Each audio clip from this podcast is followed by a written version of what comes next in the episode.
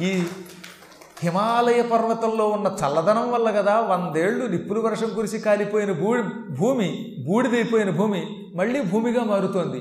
ఈ భూమిని భూమిగా ప్రళయంలో నాశనం కాకుండా అగ్ని వల్ల బూడిద కాకుండా ఈ హిమాలయమే కాపాడుతోంది. ఇది లేకపోతే ఎప్పుడో భూమి అంత నాశనం అయిపోయాను అని పొగిడాడు. ఇంకొంచెం ముందుకెళ్ళాడు. అక్కడ ఒక సెలయేరు ఉంది ఆ సెలయేట్లో పూర్వం ఇంద్రుడు శచీదేవితో ఈతలాడేటండోయ్. శచీదేవికి ఈత అంటే చాలా ఇష్టం. సాధారణంగా ఆడవాళ్ళు పుట్టుకతో ఈత నేర్చుకోలేరు. కొంతమంది కొందరు నేర్చుకుంటారు. వాళ్ళ అదృష్టం శచీదేవికి పెళ్ళికి ఈత రాదట. అందుకని ఇంద్రుడు ముచ్చటపడి నా భార్యవి నువ్వు జలక్రీడలు ఆడాలి నువ్వు ఈత కొట్టాలి నీళ్ళంటే భయం అయితే ఎలాగా? అని భార్యను వెంట పెట్టుకుని హిమాలయ పర్వతానికి వచ్చాట భార్యాభర్తలు వచ్చే ప్రేమ అంటూ ఉంటే వాళ్ళు అలా తీసుకెడతారులేండి. పెళ్ళైన కొత్తలు కదా. కొత్తల్లో భార్యని సరదాగా తీసుకెళ్ళాడు ఆయన. ఎక్కడికి? హిమాలయ పర్వతానికి.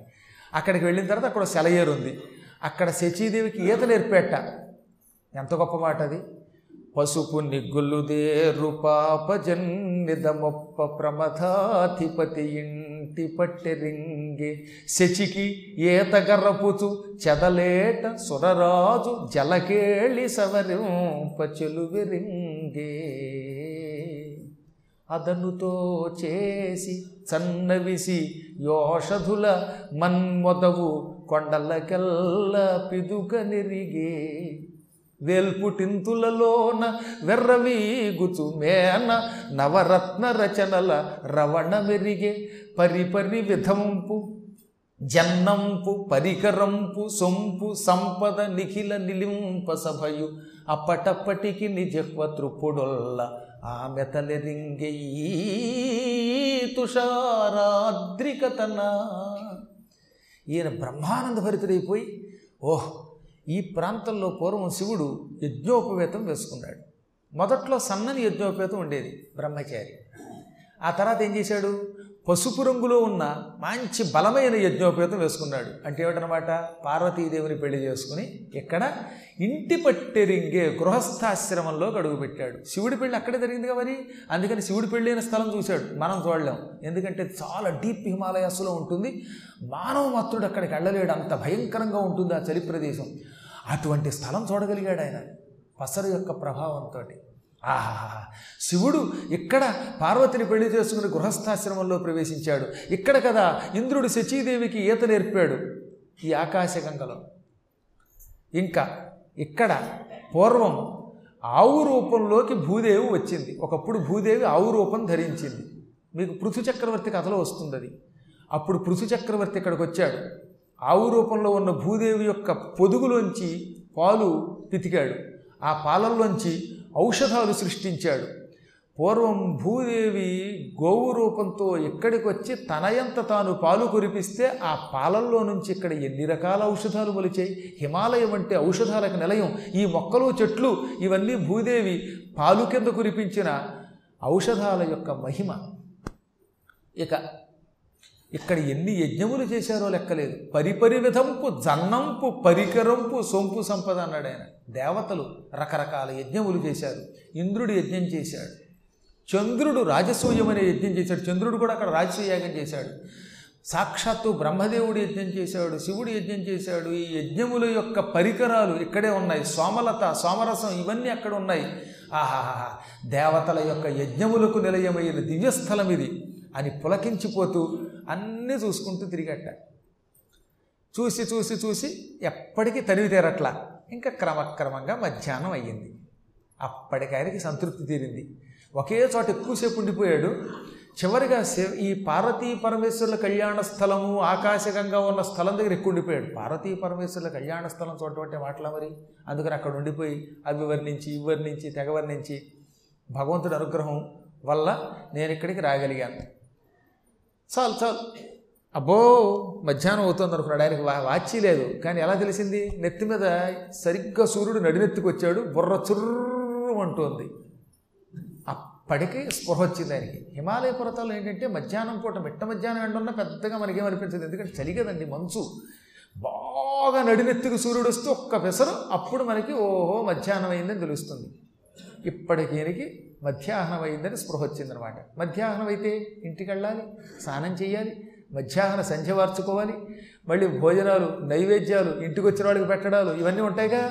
అందుకని ఆయనకి ఇక దృష్టి ఇంటి మీదకి మళ్ళింది తలమే బ్రహ్మకునైన ఈ నగమహత్వం వెన్న నేని ఎడంగల చోద్యంబులు రేపు కనుగొనియదల్ కాకేమి నేడే గెదల్ నళినీ బాంధవ భానుతప్త రవికాంతస్యంది నీహార కందళ చోత్కార పరంపరల్ పై పయిన్ మధ్యాహ్నముందెల్పెడిన్ అమ్మయ్య ఇక చాలు ఈ కొండ యొక్క గొప్పతనం ఈ కొండకి ఉన్న మహిమలు బ్రహ్మ కూడా వర్ణించలేడు. బ్రహ్మ కూడా వర్ణించడానికి వీలు కానన్ని మహామహిమలతో గొప్పదనంతో ఉన్న కొండ ఈ హిమాలయ పర్వతం.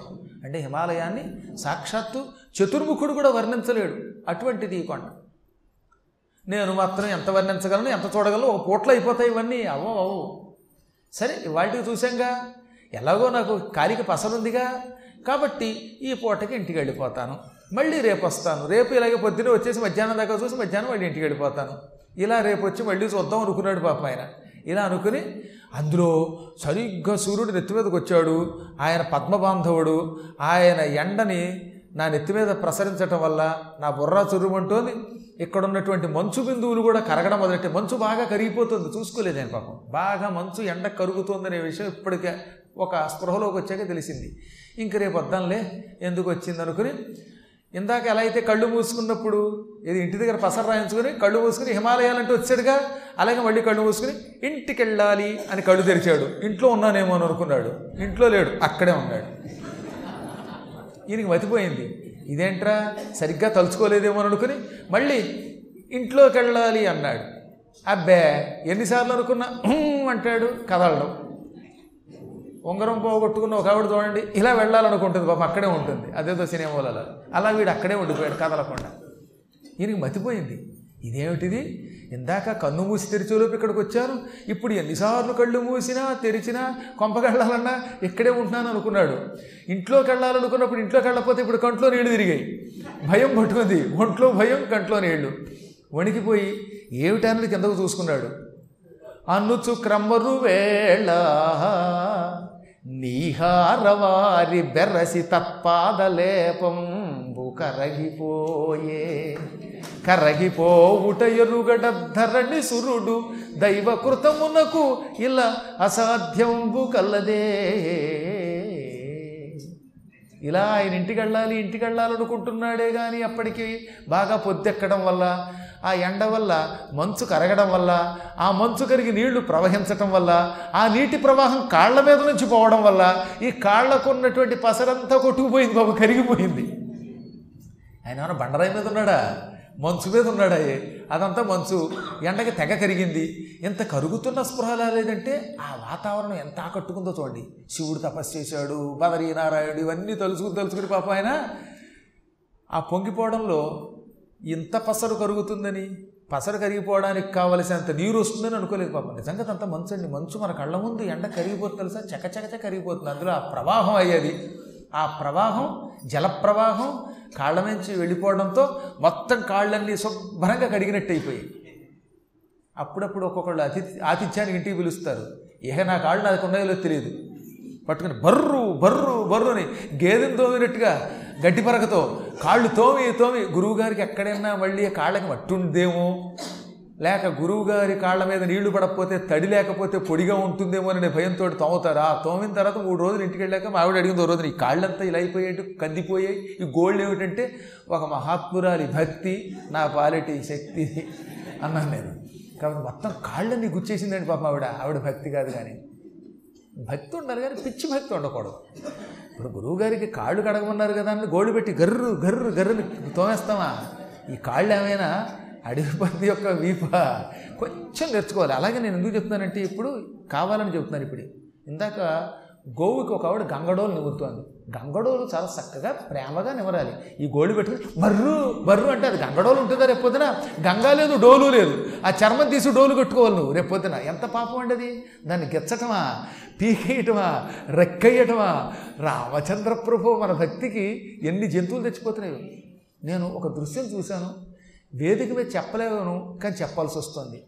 పాపం ఒక ఆవు మూత్రం పోస్తుంది. మూత్రం నిజంగా నర్మదానిదే కానీ మూత్రం పోస్తుంటే పట్టుకుని ఊపేస్తాము మనం. అంతా అయ్య రామచంద్ర ఈ అసభ్య పనులు చేయకండి. ఆవులు సున్నితంగా ఉంటాయి. వాటిని జాగ్రత్తగా చూడాలి. వాటిని దేవతా స్వరూపంలో చూడండి. మన భక్తితో హింసించకూడదు. పాపం ఈయన కాళ్ళ మీద ఉన్న కరిగిపోయింది అది తెలియదు ఆ తెలియకే ఇంకా ఇంటికి పోదాం అనుకున్నాడు ఆయన. ఇక్కడ అన్నాడు దైవకృతమునకిల అసాధ్యంబు కలది. భగవంతుడు ఎప్పుడు ఎవడికి ఏ రాత్రి వస్తాడో తెలియదు ఎవడి యోగంలో ఉంటుందో తెలియదు. తీసుకొచ్చి ఇక్కడ వారేశాడు ఆయన. ఇప్పటికి అర్థమైంది ఆయనకి ఎన్నిసార్లు తలుచుకున్నా ఇంటికి ఎందుకు వెళ్ళటం లేదని కిందకు చూసుకున్నాడుగా? అప్పుడు కాళ్ళ మీద నుంచి జలప్రవాహం పెడుతోంది ఈ జలప్రవాహం వల్ల పసరు కాస్త అందులో ఇంత పెసరాది అది? కాస్త కొట్టుకుపోయిందని అర్థమైంది. ఇప్పుడు అర్థం ఏడవడం మొదలెట్టాట.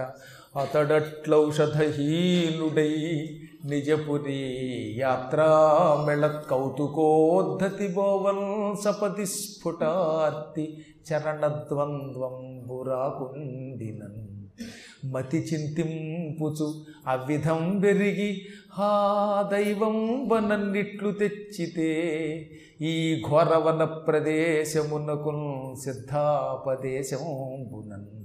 ఇందాకేమన్నాడు? ఇది దేవభూమి. పార్వతీ పరమేశ్వరుల స్థలం కళ్యాణ స్థలం. ఇంత పొగిడాడా? ఇప్పుడే ఉంటున్నాడు తెలుసా? ఈ దరిద్రపు అడవి ప్రదేశానికి ఎందుకు తీసుకొచ్చి పారేసేవరా దేవుడా అన్నాడు. మన నోరే. అన్నీ బాగుంటే గొప్పవాడు లేతే ఎందుకు పనికిరాడు వాడు? ఎప్పుడు ఎలా పొగుడతామో తిడతామో తెలియదుగా? ఏమన్నాడు తెలుసు? ఈ ఘోరవర ప్రదేశం అంట భయంకరమైన ఈ అడవికి తీసుకొచ్చి పారేసావు హిమాలయారణ్యాల్లో ఈ చల్లని మంచున్న అడవుల్లో పారేసావా దేవుడా?